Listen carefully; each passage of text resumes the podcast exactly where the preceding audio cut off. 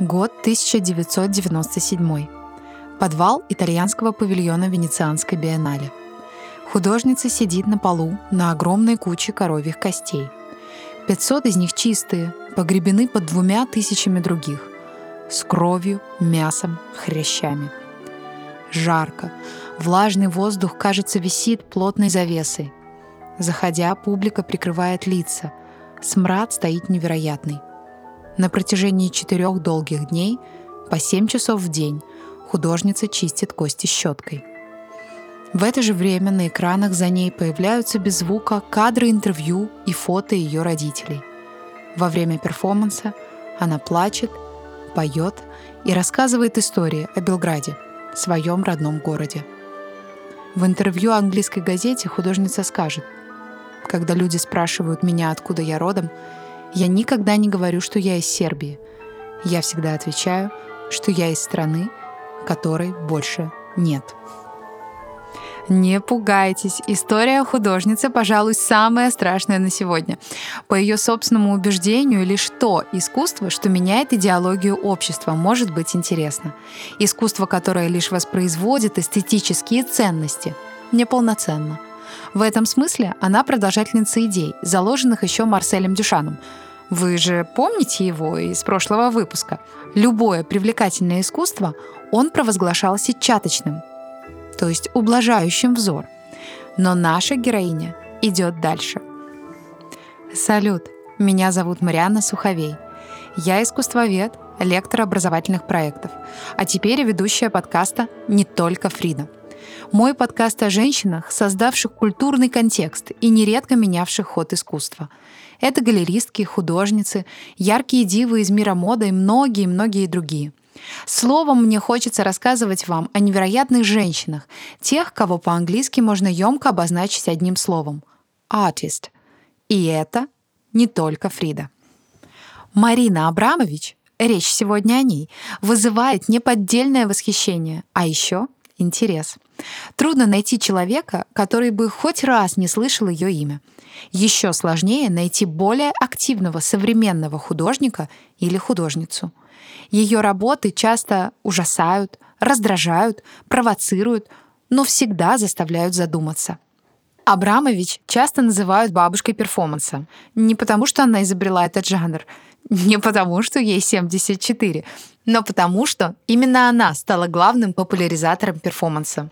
Лишение, увечья, боль, истощение, бесконечные трансформации, духовные и физические. Все это — путь художницы, о нем мы сегодня и поговорим. Марина Абрамович родилась в Белграде в 1946 году в семье двух национальных героев. Родители Марины познакомились на фронте, да, в ту самую Вторую мировую, а после войны заняли высокие посты в коммунистической системе Тито. Марина вспоминает, что в коммунизме и социализме есть особая эстетика, основанная на уродливости — все серое и абсолютно невзрачное, достаточно вторичное по сравнению с той же Москвой. В Москве есть хотя бы Красная площадь, прибавляет она. Ну, кому-кому, а нам-то с вами это хорошо понятно. Поэтому мне кажется, что на просторах СНГ история Марины Абрамович должна быть особенно понятно, особенно ценимо, потому что в своей книге «Пройти сквозь стены» она рассказывает о том, как ей удалось вырваться из вот этих сковывающих условий коммунистической системы, где родители занимали такие высокие посты в диктаторской системе. Поэтому, мне кажется, сегодняшняя история может стать особенно вдохновляющей. Да, все цитаты, которые я привожу здесь, в этом подкасте, не только Фрида, взяты из книги Абрамович «Пройти сквозь стены» или из ее интервью разных лет. У родителей Марины какая-то абсолютно невероятная история знакомства и любви. Хотя как любви? Ладно, об этом позже. Они познакомились э, прям таки на передовой Второй мировой войны. Однажды во время немецкого наступления она заболела тифом. Притом заболела, казалось бы, уже безнадежно. Ее даже положили в барак с тяжело ранеными и накрыли простынкой. Он случайно увидел ее там, причем обратил он внимание на длинные волосы, выбивавшиеся из-под этой такой погребальной уже практически простынки. Он нашел ее очень красивой и отнес в соседнюю деревню, где ее выходили местные крестьяне. Она запомнила лицо ее спасителя. И через некоторое время, когда она вернулась на фронт и стала доставлять раненых в госпитале, в одном из раненых она узнала своего спасителя. Это был Вою. Да, а мать зовут Даница. Так вот, Вою требовалось переливание крови. Выяснилось, что у Воя с Даницей одинаковая группа крови. Ну, то есть это совсем все как в сказке, но это было действительно так. Она стала его донором и спасла ему жизнь. Через некоторое время война их снова разлучила, но после войны ему удалось найтись, встретиться и все же полюбить друг друга. Эта история звучит какой-то абсолютно фантастической, абсолютно невероятной, но, опять же, повторюсь, так оно и было. Да, только быстро закончилось. Нельзя описать а, отношения матери и отца Марины Абрамович как неважные, плохие, сложные. Они были невероятно сложными, невероятно плохими и очень напряженными. И вот эта атмосфера, в которой жила девочка, конечно, не могла не наложить на нее очень сильный отпечаток. Кроме того, у родителей были достаточно сложные характеры, особенно у матери. За сутки до рождения Марины ее матери Данице приснилось, что она рожает огромных змей. Позже художница еще порефлексирует на этот счет. В перформансе мы еще разберемся, что это такое, уложив пять змей на себя и дав им обвить свое тело. Плавать Марина научилась, когда отец бросил ее шестилетнюю в море. Ладно, он научил ее плавать чуть раньше, но девочка боялась заплывать куда-то поглубже, где вода доходила бы хотя бы выше ее колен. Тогда Отец сажает ее и себя на моторную лодку, они отплывают от берега, и он бросает дочь буквально как щенка, а сам отплывает чуть подаль, метров на сто. В своих интервью Марина рассказывает, что в тот раз ее охватила абсолютная паника, сковывающая паника. Она стала захлебываться и тонуть. И она бы утонула, если бы не злость которая пришла на смену той самой панике. Разозлившись, что она может погибнуть, и что ее отцу будто бы все равно, он даже не смотрел в ее сторону, она начала грести и выплыла. Родители обращались с Мариной не просто строго, а жестоко. Мать часто била Марину, раздавая плеухи и наказывая за любые провинности, да и не только провинности. Так, вероятно, она мстила за развод, который последовал позже. Мать могла разбудить посреди ночи, чтобы Марина поправила постель, если та оказалась матери слишком смятой и беспорядочной. Ну, то есть представьте, вы просто неправильно спите, и вам нужно поправить вашу постель, чтобы спать в порядке. Марина вспоминает, что мать никогда не целовала ее. Позже, став взрослой, она поговорит с матерью и спросит, почему? Мать удивится и ответит что-то вроде «А что, нужно было?» Ну, нет. Она скажет «Почему?» Конечно, потому что я не хотела избаловать тебя. Моя мать тоже меня никогда не целовала. Возможно, поэтому у Марины никогда не было семьи в традиционном понимании, так говорит она сама. Она не завела детей, утверждая, что всю свою любовь она отдает своей публике, своему зрителю. Когда мне было 14, я думала, что выгляжу ужасно. Я носила типичные словацкие ботинки с металлической подошвой, поэтому меня всегда было слышно уродливую юбку, как у принцессы, и блузку, застегнутую на все пуговицы. У меня было детское лицо, покрытое прыщами, огромный нос и мальчишеская стрижка. А моей заветной мечтой в те годы было иметь нос, как у Брижит Бардо. Однажды Марина даже попыталась сломать собственный нос для того, чтобы ей сделали пластическую операцию, придав форму носа Брижит Бардо. Для этого она заранее положила в карман вырезку из журнала с фотографией Бардо и стала кружиться быстро-быстро в родительской комнате, где стояла кровать с металлическим изголовьем. Ее попытка не увенчалась успехом. Она упала, ударилась, но не носом, как хотела, а рассекла себе щеку, причем очень сильно. Когда мать пришла домой, увидела эти фотографии и поняла, в чем здесь дело, она надавала ей оплеух и повезла в детскую больницу.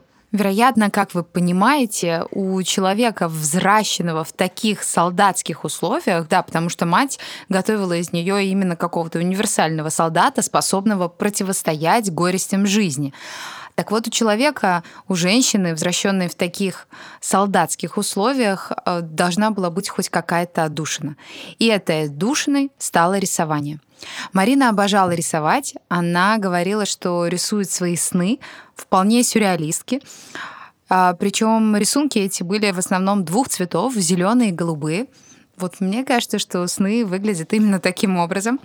Но в какой-то момент она попросила своего отца, чтобы тот обратился к своему близкому другу, бывшему партизану Фила Филипповичу, кажется, звали его именно так, который стал художником. Так вот, этот друг должен был преподать Марине один из уроков рисования. Он сам говорил, что рисовал вроде как абстрактные пейзажи.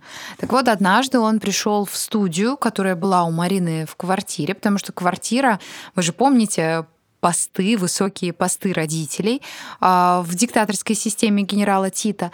Так вот, квартира была достаточно большой и просторной. Там было место даже для такой уютной студии, где Марина могла творить.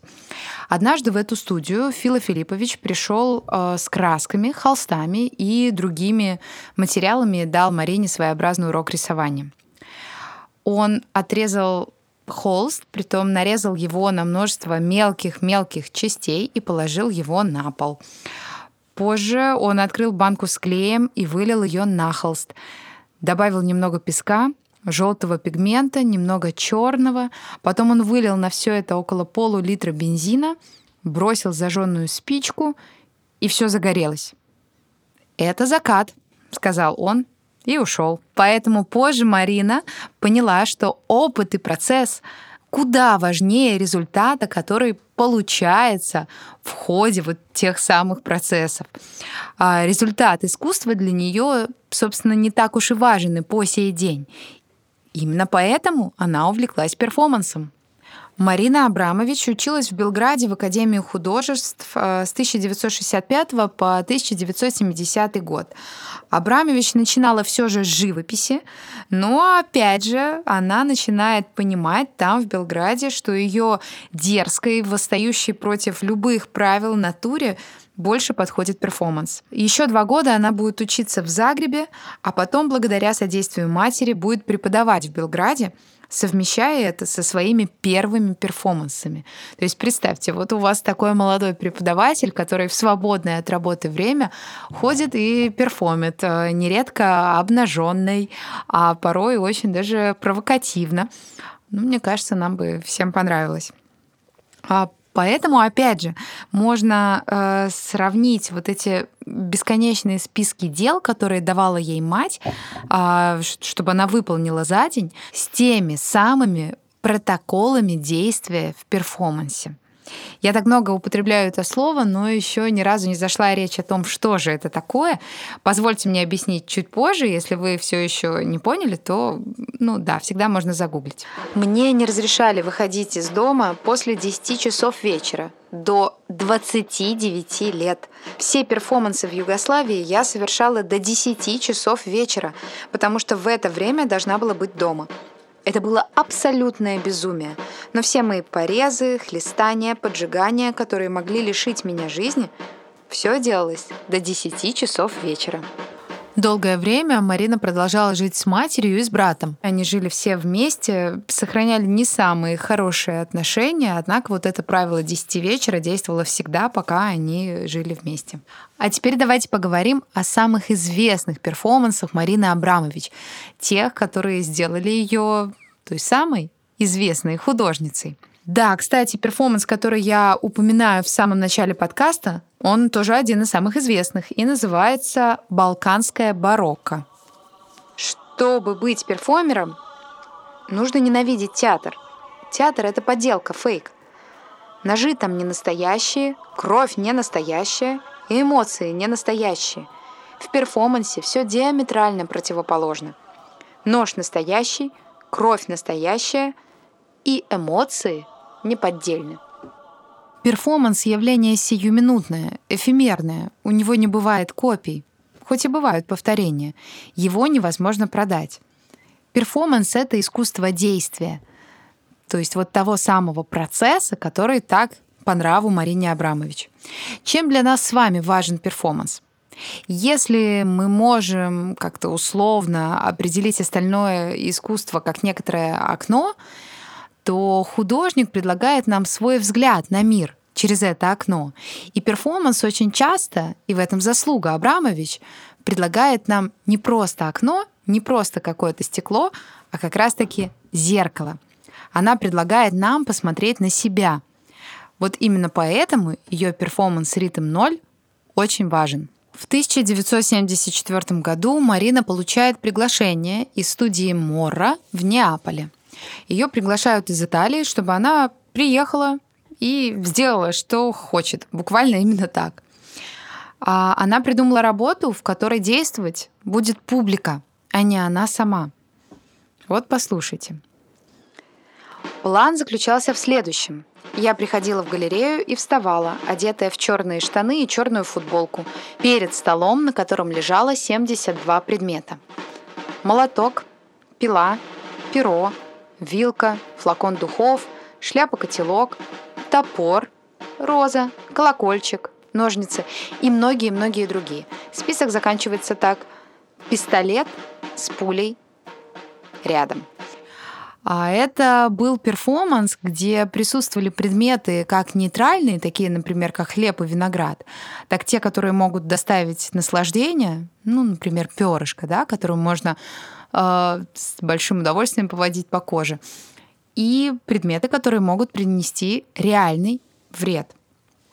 Когда в 8 вечера собралась большая толпа, они обнаружили на столе такие инструкции – на столе находится 72 предмета, которые вы можете использовать в отношении меня любым образом, каким захотите. И вот в этом была либо гениальная идея Абрамович, либо могла бы быть фатальная ошибка Марины Абрамович, потому что публике буквально снесло голову вот такое заявление. Марина как бы принимала на себя роль не субъекта перформанса, а объекта перформанса. Делайте, что хотите, окей, я посмотрю, что выйдет из этого. Она отмечает, что поначалу люди были очень застенчивыми. Они медленно подходили к ней. Да, перформанс длился э, много, он длился 6 часов. Так вот, они потихоньку подходили к ней, кто-то время от времени вручал ей розу, целовал ее, клал на плечи шаль, э, делал какие-то там странные движения. Но позже, с накалом вот этих страстей, все они находятся в закрытой галерее, все люди находятся в одном помещении, да, это такое три единства действия, они начинают э, творить то, что творят. И интересно, что по большей части э, женщины предпочитали говорить мужчинам, что делать с ней. То есть они как бы управляли мужчинами, вместо того, чтобы действовать самостоятельно. Кто-то вонзал в нее булавки, кто-то сделал надрез лезвием ей на шее. И один человек небольшого роста, который ходил все вокруг да около, тяжело дышал и пугал Марину по ее воспоминаниям, вложил ей пистолет в правую руку с уже вставленным туда патроном. Он поднес пистолет к ее шее и прикоснулся к спусковому крючку. Ну, в общем, вы можете представить, какая дичь там происходила. А, они ставили ее в разные позы, опускали ей голову. Э, она была абсолютной куклой, достаточно пассивной, ну, действительно, объектом. Она стояла там с обнаженной грудью, и кто-то надел ей на голову шляпу-котелок. А Потом, да, там кто-то написал ей слово «конец», на лбу. В общем, события приобретали какую-то невероятную интенсивность. Э, ей действительно становилось страшно. Да, того человека вытолкали взашей, там произошла даже какая-то потасовка, но при этом публика все равно продолжала действовать как будто в трансе. Вы же помните, что перформанс длился 6 часов. И вот когда вышел галерист и объявил, что перформанс окончен, и вы можете расходиться, публика буквально бежала из галереи, потому что в этот момент они увидели живую, настоящую Марину, а не какой-то объект перед собой. Да, и вы же помните э, эпитет про зеркало. Так вот, в этот момент художница как бы говорит публике, да это же всего лишь перформанс. Что будет с вами, если вас поместить в какие-то другие идеологически подкованные условия, либо еще какие-то иные условия. Что же вы можете сделать, если только в перформансе вы ведете себя таким образом? То есть это вот тот самый момент, когда человек может посмотреть в это зеркало так, как он, может быть, никогда и не смотрел раньше. Перформанс — это диалог, энергетический обмен. Зритель, как собака, чувствует, замечает все ваши состояния. Если вдруг художник не уверен в себе или находится не в нужном состоянии духа, зритель просто перестает концентрировать внимание и уходит – Губы Томаса — это автобиографический перформанс, хотя в каком-то смысле все перформансы Абрамович именно такие. Она исполнила его в 1975 году, а повторила перед публикой в 2002. Это тот редкий случай, когда перформанс можно повторить, хотя он все равно не будет прежним. Она съедала перед публикой килограмм меда, выпивала литр вина, хотя, кстати, в обычной жизни она не пьет алкоголь, она разбивает бутылку и вырезает у себя на животе пятиконечную звезду. Такую звезду, которая похожа то ли на коммунистическую, то ли на какую-то пентаграмму в стиле Алистера Кроули. А, в общем, с этой вот самой звездой на животе она ложится на ледяной крест и лежит на нем 30 минут. А, притом крест этот э, стоит под обогревателем. Однажды бабушка Марины, еще там, э, в Белграде, застала ее за подготовкой к этому перформансу, застала ее без сознания и с обожженными волосами. Весь этот перформанс ссылает нас опять же к воспитанию Марины Абрамович. А воспитание — это не просто определенный микс из балканской культуры, но и добавочка такая из православия, потому что бабушка ее была крайне православной женщиной, а до шести лет Марина воспитывалась именно у бабушки. И плюс коммунистической такой теологии в лице ее матери. Что же такое тело для Марины Абрамович? Тело — это новые медиа, это инструмент, это определенное средство связи — Тело — это и есть субъект ее высказывания. Тело — это, по ее словам, отправная точка в духовном развитии. Поэтому именно благодаря телу Марина Абрамович поднимает очень сложные темы. Это и личные границы, и темы принятия и доверия, и темы физической, да и порой моральной хрупкости и стойкости, темы жизни, и неизбежности смерти. Отдельной главой, отдельным таким этапом развития перформансов Марины Абрамович можно выделить ее перформансы совместно с художником Улаем. 12 лет совместной жизни, которые потом будут резюмированы в манифесте художника Марины Абрамович. Художник не должен влюбляться в другого художника. Созависимость, множество совместных перформансов, тысячи километров, чтобы сказать друг другу «прощай».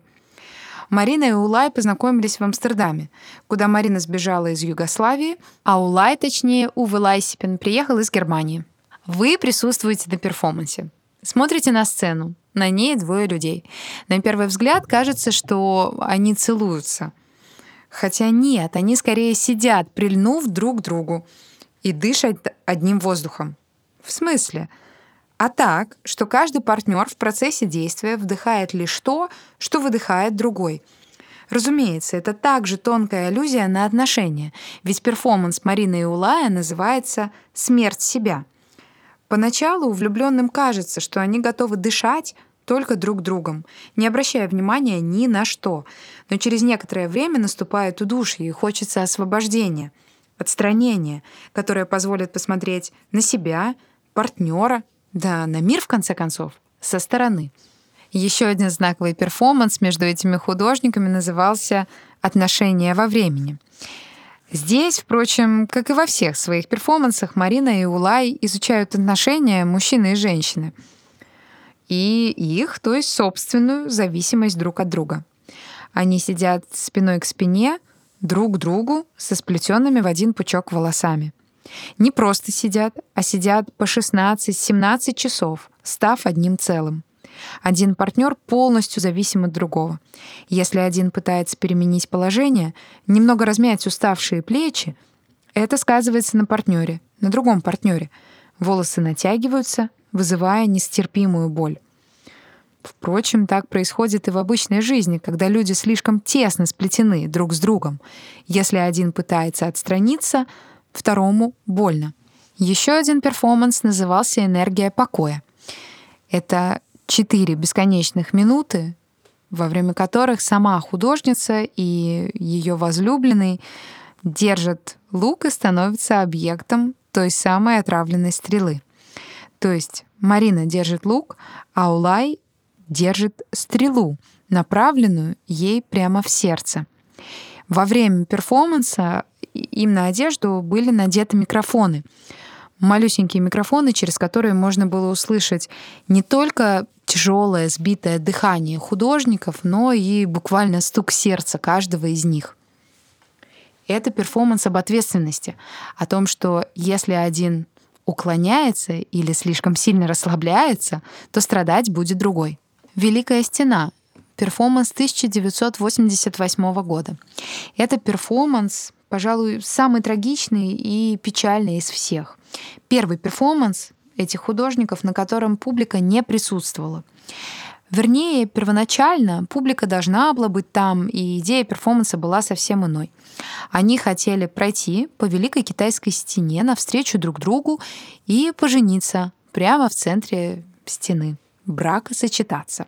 Но пока художники подготавливали все бюрократические документы в коммунистическом Китае, их отношения стали сходить на нет. В течение восьми лет они только и делали, что ругались, пытались примириться, сходились, расходились, и так происходило много раз. Да, документы реально делали 8 лет, и разрешение было получено лишь в 1988 году. Так вот, к тому моменту, когда все документы были получены, Марина узнает, что у переводчицы китаянки будет ребенок. От кого бы вы думали? От Улая. Да, она беременна дочерью от Улая, а той дочерью, либо вообще каким-либо ребенком, которого отказалась э, рожать Марина. А, потому что это, по ее мнению, убило бы ее как художницу. И в этот самый момент к ним обоим приходит осознание, что, пожалуй, их перформанс должен стать другим. Это должна быть не свадьба, а прощание. Каждый из них прошел по 2500 километров. Так, минуточку. Каждый из них шел три месяца, каждый день без выходных, по 10 часов в день, чтобы встретиться посередине и сказать друг другу «прощай». Марина утверждает, что счастье ведет к лени, а художнику важно быть, если не голодным, то хотя бы немного несчастным, потому что искусство не происходит из состояния радости — Депрессия — это болезнь, а вот страдание — нет, это своеобразный процесс обучения.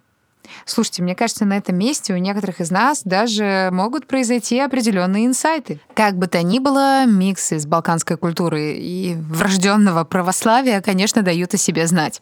А, да, кстати, в родне у Марины был даже патриарх сербской православной церкви.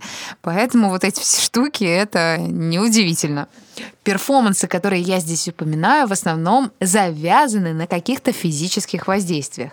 Это крики, хлестание, связывание и многое-многое другое. Но такие перформансы, как вы сами понимаете, не могут длиться долго. В какой-то момент ты уже просто не можешь больше, и перформанс останавливается. А вот упражнения на грани психических процессов, да, легендарный перформанс в присутствии художника, хотя мне кажется, здесь английское название The Artist is Present куда более э, как это, получше отражает сущность.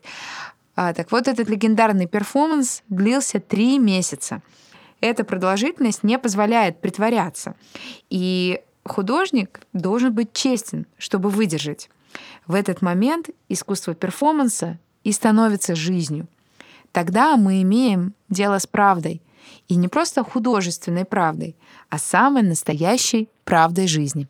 Правило перформансы в присутствии художника были достаточно простыми.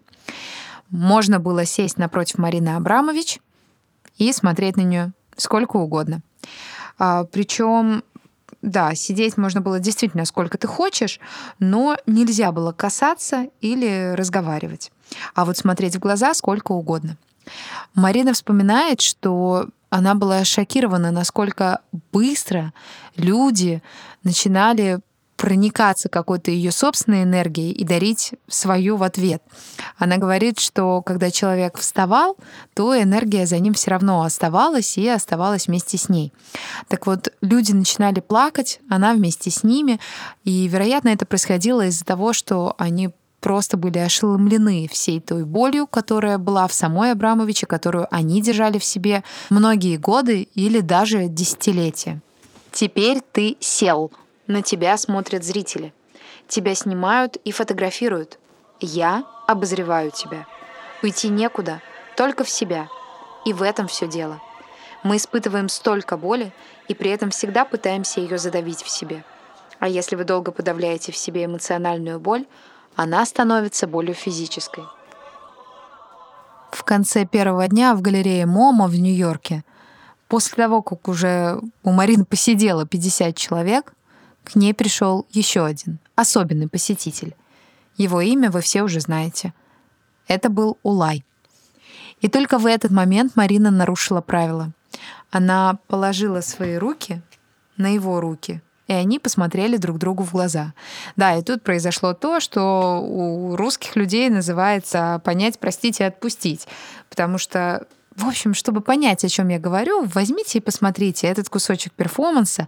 Он есть в специально созданном для этого подкаста канале не только Фрида, этот канал есть в описании подкаста, ссылка на него прилагается, так что заходите и смотрите, что же там произошло. Если вы подумали, что сейчас это будет какая-то вновь э, романтическая история, то нет, никакой романтической истории не произошло. Они просто действительно приняли и отпустили друг друга. После этого Улай улетел в Амстердам, где он собирался жениться на своей очередной подружке. У него диагностировали рак. И 2 марта 2020 года, а это почти спустя 10 лет после этого самого знакового перформанса прошло, Улай ушел из жизни после многих лет борьбы с этой страшной болезнью. Марина Абрамович не останавливает свою деятельность. Не так давно, буквально пару месяцев назад, э, в аукционном доме Кристис состоялась продажа первой в истории аукционной работы, аукционной продажи работы в смешанной реальности. Это инсталляция Марины Абрамович под названием «Жизнь». Она была продана за почти 300 тысяч фунтов. В общем, все это произведение цифрового искусства, крайне современное, которое создает какой-то определенный новый континуум, где смешивается виртуальная реальность и дополненная реальность. И вот получается та самая смешанная реальность. Создание этой инсталляции влетело Марине в копеечку. Оно обошлось ей в 1 миллион фунтов. И задействовано было всего 32 камеры. Ну, прям Титаник какой-то. Марина Абрамович достаточно популярная медийная персона. Ну, во-первых, она достаточно забавная. А, чего стоит только ее акцент итальянского мафиози. Я вам очень рекомендую посмотреть хотя бы одно из ее интервью а, для того, чтобы понять, что это за женщина, какова она. У нее прекрасный юмор. Это действительно шуточка на шуточке, несмотря на такую сложную, полную страданий жизнь. Она вот к этим страданиям относится очень философски. Кроме того, а, ее часто цитируют, а, ну, не только я здесь в своем подкасте, но и, например, а, в нашумевшем сериале, да все его, наверное, смотрели, «Секс в большом городе», в одной из серий Кэрри приходит в галерею на перформанс, там она знакомится со своим будущим возлюбленным, кстати, да, русским. И выставка перформанса посвящена как раз-таки Марине Абрамович. Ну, вернее, как посвящена, это полнейшая отсылка к ее творчеству. То есть мы видим с вами как бы Марину. Художница живет в галерее без еды и без воды. И, собственно, этот эпизод э, был вдохновлен аналогичным перформансом Марины Абрамович, который называется «Дом с видом на океан». Художница находилась в замкнутом пространстве не просто галереи, но как бы трех комнат. Вернее, двух комнат и ванной комнаты комнаты. При этом а, вот эти пространства были немножечко вознесены над полом а, при помощи лестниц. Лестницы были сделаны из ножей. То есть спуститься по лестницам и выйти из пространства галереи или хотя бы из пространства вот этих трех кубов было фактически невозможно. Она провела там 12 дней, почти две недели без еды, без каких-либо увеселительных напитков, а лишь чистая вода, возможность умыться, поспать и не более того. Марина рассказывает, что это был своего рода эксперимент. Сможет ли она продержаться столько времени, не общаясь с людьми, да, то есть по правилам перформанса она не может вступать в контакт с кем-либо. То есть это такая добровольная випасана, только в окружении людей разговаривающих. А, плюс, э, опять же, это мысль того, что если ты будешь жить в моменте здесь и сейчас, то тебе вот удастся каким-то образом очиститься от всех своих прошлых обид, горестей и всего прочего. К этому ее привели не только личные переживания, но также и такие переживания, скажем, мирового масштаба, потому что этот перформанс был совершен э, достаточно быстро после трагедии 11 сентября. Да, Абрамович, кстати, э, противоречит всем стереотипам о каких-то таких э, сумасшедших художницах, которые живут э, где-то там, ездят только лишь на ретриты и собой не занимаются.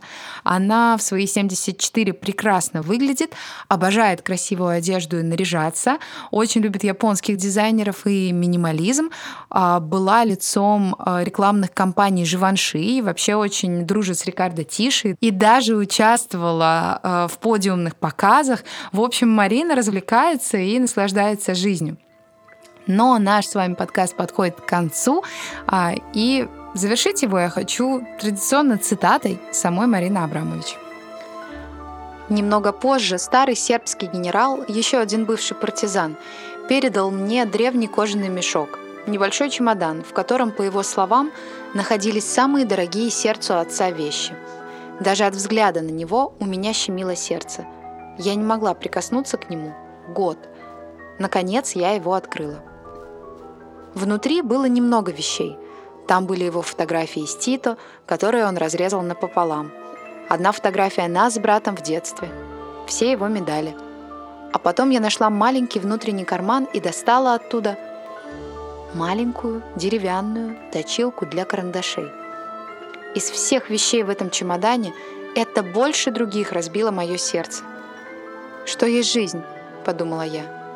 Она приходит и уходит, и все. И что остается? Точилка для карандашей. Я думаю, что у Марины Абрамович останется больше. Изучайте старое, но творите новое.